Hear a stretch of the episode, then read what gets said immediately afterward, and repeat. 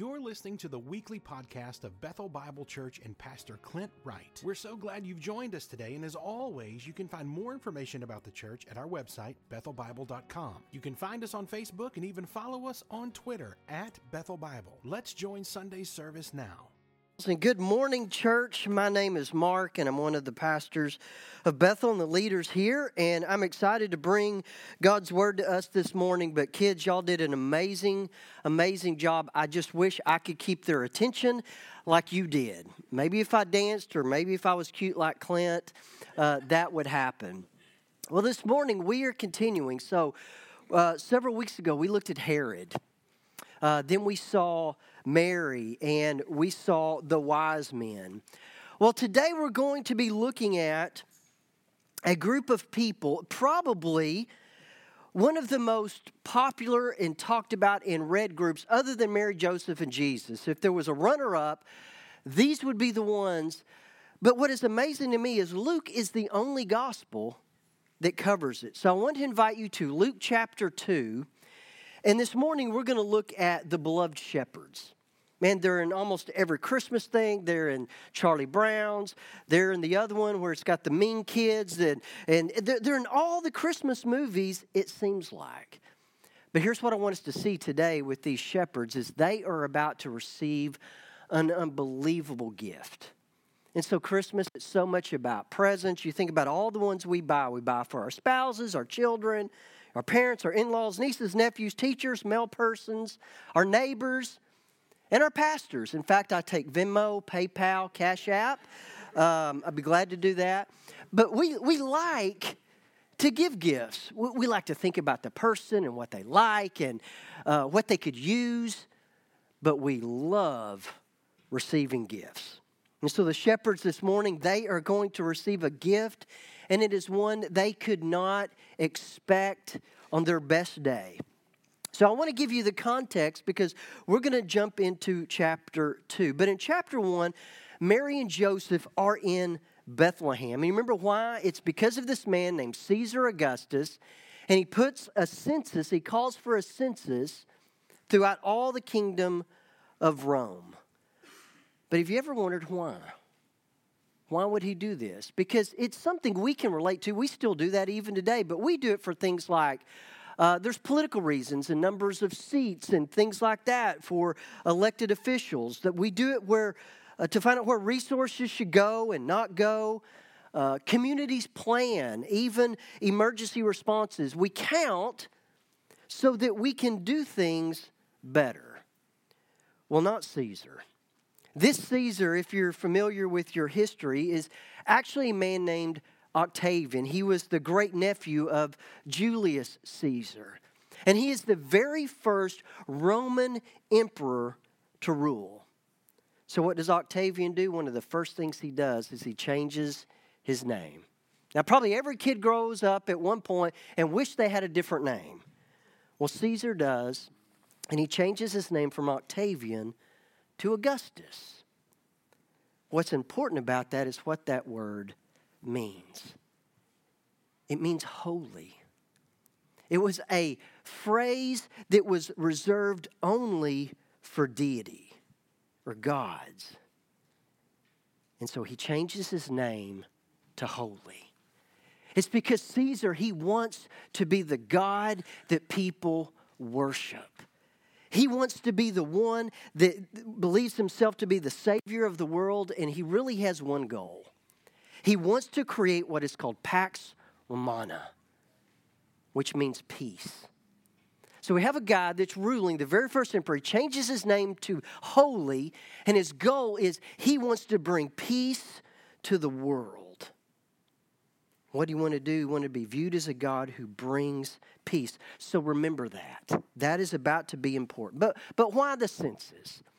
Well, this, this emperor, he wants everyone to be counted because he wants to survey his greatness. He wants to mark out his kingdom. He wants to see just how far his power reaches. But the sad news is this was one of the worst times in Jewish history. Because think about it, what it meant to be a Jew. Rome is invading the world, they're conquering, and they're bringing everyone under their control and their influence. and a man wanting to be a God and using a term now that was only review, reserved for the one true God, he has now claimed that. You're being told, guess what? No matter where you live, you have to travel, no matter how far it is, back to the land of your heritage to be counted for Caesar's ego and to pay taxes so he can build his kingdom even bigger. I imagine for the Jews that God at that time felt very, very distant. I God, why are you letting this happen? Where are you? But we know that God is sovereign, not Caesar. And God is about to use Caesar's ego, his pride, his thirst for power to bring two nobodies from Nazareth to Bethlehem. Because that is what he said he would do over thousands of years ago. So Caesar sitting in his palace, enjoying his place and his food and all of his servants, and he made this decree. He probably thought, man, I have arrived. Look at what I am controlling. This was the ultimate flexing of his muscles. But we know he is simply a tool in God's hand, that something bigger is happening, and God is actually in the driver's seat. Okay, so back to Mary and Joseph. Now, we see them, and you know what happens? They have a problem finding a place to stay. Mary goes into labor. She ends up in a stable, and she gives birth to her first child, the very Son of God. And that's the scene in Bethlehem. But all of a sudden, in chapter 2, Luke's about to take us on a really quick journey, only about a mile or two from where Mary and Joseph are Luke is going to take us from the stable to the nearby fields, which is called the shepherd's field. In fact, you can actually go there today. They made you a nice little place to sit on some bleachers, and you can overlook the shepherd's field. So let's pick up in verse 8 where the light is about to shine through the darkness.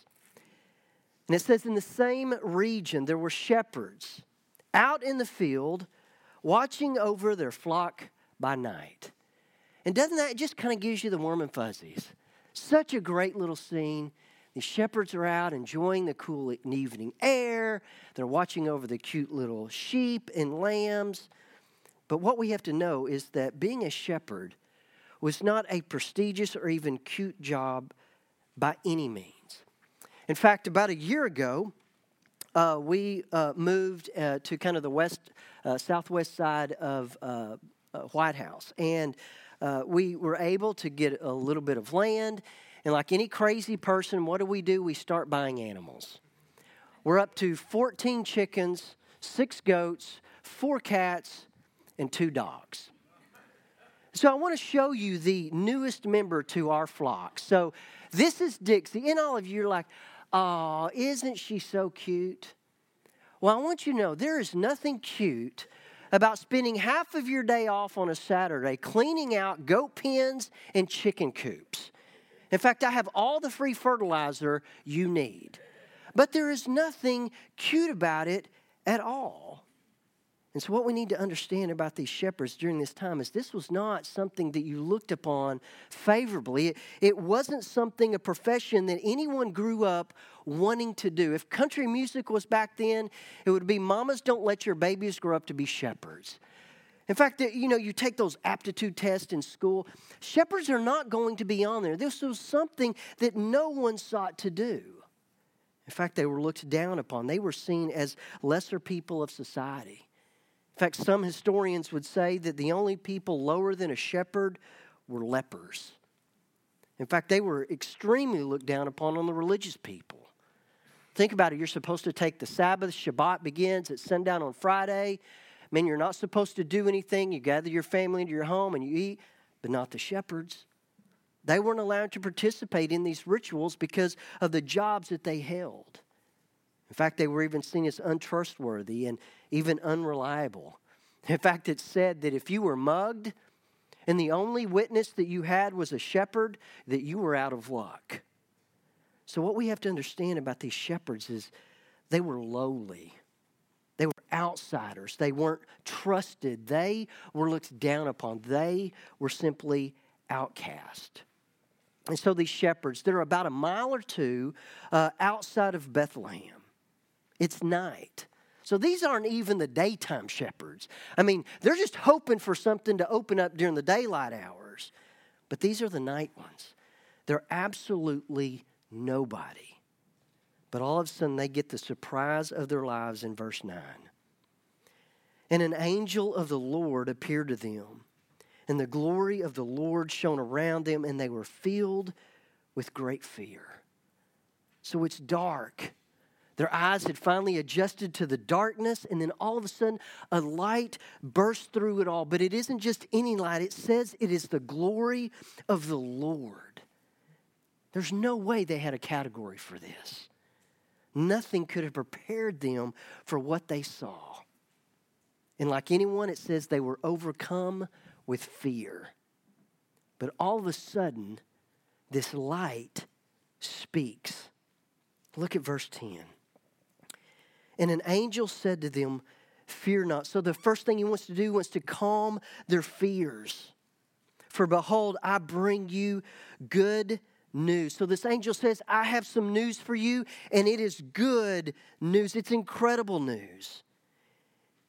And it's going to bring great joy that will be for all the people. So think about this. You're about to bring the greatest announcement the world has ever known. And who do you bring it to? Lowly, stinky, smelly, outcast shepherds that were untrustworthy and unreliable. But then they get the great news in verse 11. Probably the three greatest words these outsiders could have heard for unto you. So these outcasts, these people that were not valued by society, they were looked down upon, and the angel appears and he says, What I'm about to promise is for you. They're not held in high regard. They're not respectable in society, but what we see is they have a special place in God's heart. And notice the announcement, the promise is born this day in the city of David a Savior who is Christ the Lord. And what they have just said are the three things that we need from this baby. We need a Savior. In fact, Matthew 1 21 tells us, He says, You shall call His name Jesus, and He shall save His people from their sins. So if you've ever sinned against God, you need Jesus to be your Savior. But there's another title, it says Christ, and this is the word that means anointed one that we translate Messiah. This means this baby named Jesus is the long predicted, the long awaited Savior of the world. He's the anointed king, the final prophet, and he is finally here. And what we see in this word Christ is that all God's promises find their yes in this one. But there's a third one Lord. That we need a ruler. We need someone that, that controls not just the things around, but the entire universe. And we need him to be that. So then the angel says, I'm going to give you the sign. This is how you're going to know that it's the Savior, the Christ, and He is the one that controls all. Notice in verse 12, and this will be the sign to you. But the sign, the angel's not the sign, the, the great light is not the sign, and this time it's not even a star. But this is how you'll know. And you'll find a baby wrapped in swaddling clothes and lying in a manger. Now, you drive around town and you see the little manger scenes. They got the cute little wooden structure, and there's a little wooden uh, little basket, it looks like. Well, let me show you what an actual manger looks like. There's nothing pretty about it at all. It is a piece of stone that they've carved out the middle to feed and water their animals. And this is the sign but this is what is so huge about this picture that the eternal Son of God, the, the ruler of the universe, the long awaited Savior, he enters the world through a cave, born into poverty amongst a scandalous teenager. He's woken by these smelly night shepherds. And what is he doing? He's wrapped in grave clothes and he's lying in a coffin. And this, I go, that's the sign? Lord, what are you doing? How is that the sign that your son is finally here? But I think this is meant to seen in contrast. Because remember who thinks he's ruling? Caesar Augustus. And what we discover is this baby is the complete opposite of him. Instead of slaughtering others, this Savior, this child, he's going to be slaughtered. Instead of oppressing people, he will be the one to be oppressed. Instead of putting people in their place, he's going to take their place. Instead of killing people, he will be killed. He's going to bring peace not with an iron fist, but by submitting himself to death, even death on the cross. That is not in, can impossibly be the sign that these lowly, dirty, smelly, sinful shepherds expected. But you know what about them? Even though there's no way they could have expected it, God is going to use them because they were the ones who would understand. Because they are spending their entire lives in the shadow of Jerusalem, to the south side of it.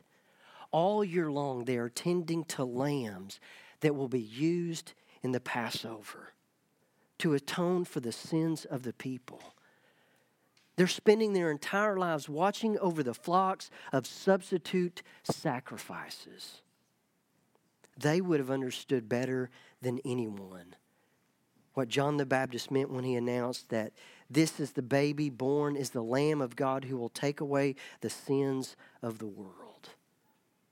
So, if anyone was going to understand, it was the shepherds. But this is not the only surprise they get because look at what happens in 13 and 14. And all of a sudden, they're with this angel, a multitude of heavenly hosts, praising God and saying, Glory to God in the highest, and on earth, peace among those whom with he is pleased. I can't imagine this scene when all of a sudden this one angel makes this announcement. And all of a sudden, there isn't a few, there isn't just a hundred, probably not even thousands, so probably too many to count. They hear the praising of God. And what you see is it only took one, one angel to make this announcement, but it takes an army of angels to respond to it. And they are shouting yet another praise that peace is offered to those with whom God is pleased. But we have to be real careful with that. Because the angels are not saying that peace is only possible if you live a life that pleases God. Now, we should want to do that, but if that's the standard, if that's the entrance, how many are actually going to receive it? So we have to ask them, what do I do? What in the world do I do that God's favor would rest upon me? How do we experience that? And I'm going to show you in just a minute, but I want to keep going. So, this is heaven's response. Now, let's see the fulfillment of it. So, when the angels they went away, and from them into heaven, and the shepherds said to one another, Let us go over to Bethlehem and see this thing that has happened, which the Lord has made known to us. And they went with haste. So they don't wait one second. They don't sit around and go, what in the world has just happened? They don't even wait for the sun to come up. They take off running. I imagine jumping over every short little fence they found, going from stable to stable, probably freaking every animal out. People are probably wondering they're stealing things, they're running through. But all of a sudden they get to one stable. I believe they're out of breath. And all of a sudden it says, and they found Mary and Joseph and the baby lying in a manger. Exactly as it was promised. And notice what they do. And when they saw it, they made known the saying that had been told to them concerning this child.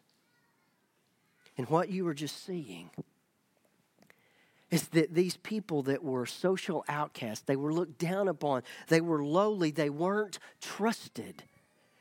They become the very first ones to proclaim the message of the arrival of the Messiah. That they were the very first Christian evangelist. And God uses them. And so notice the final scene of God's people because we have to wonder does it work? And when all who heard it wondered at what the shepherds had told them.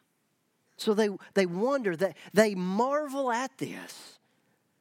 But then Mary, she treasured up all these things, pondering them in her heart. And I have to believe Mary was thinking, why me? Of all the women God could have chosen in all of Israel, why am I the one blessed to bring the be the mother of the Messiah?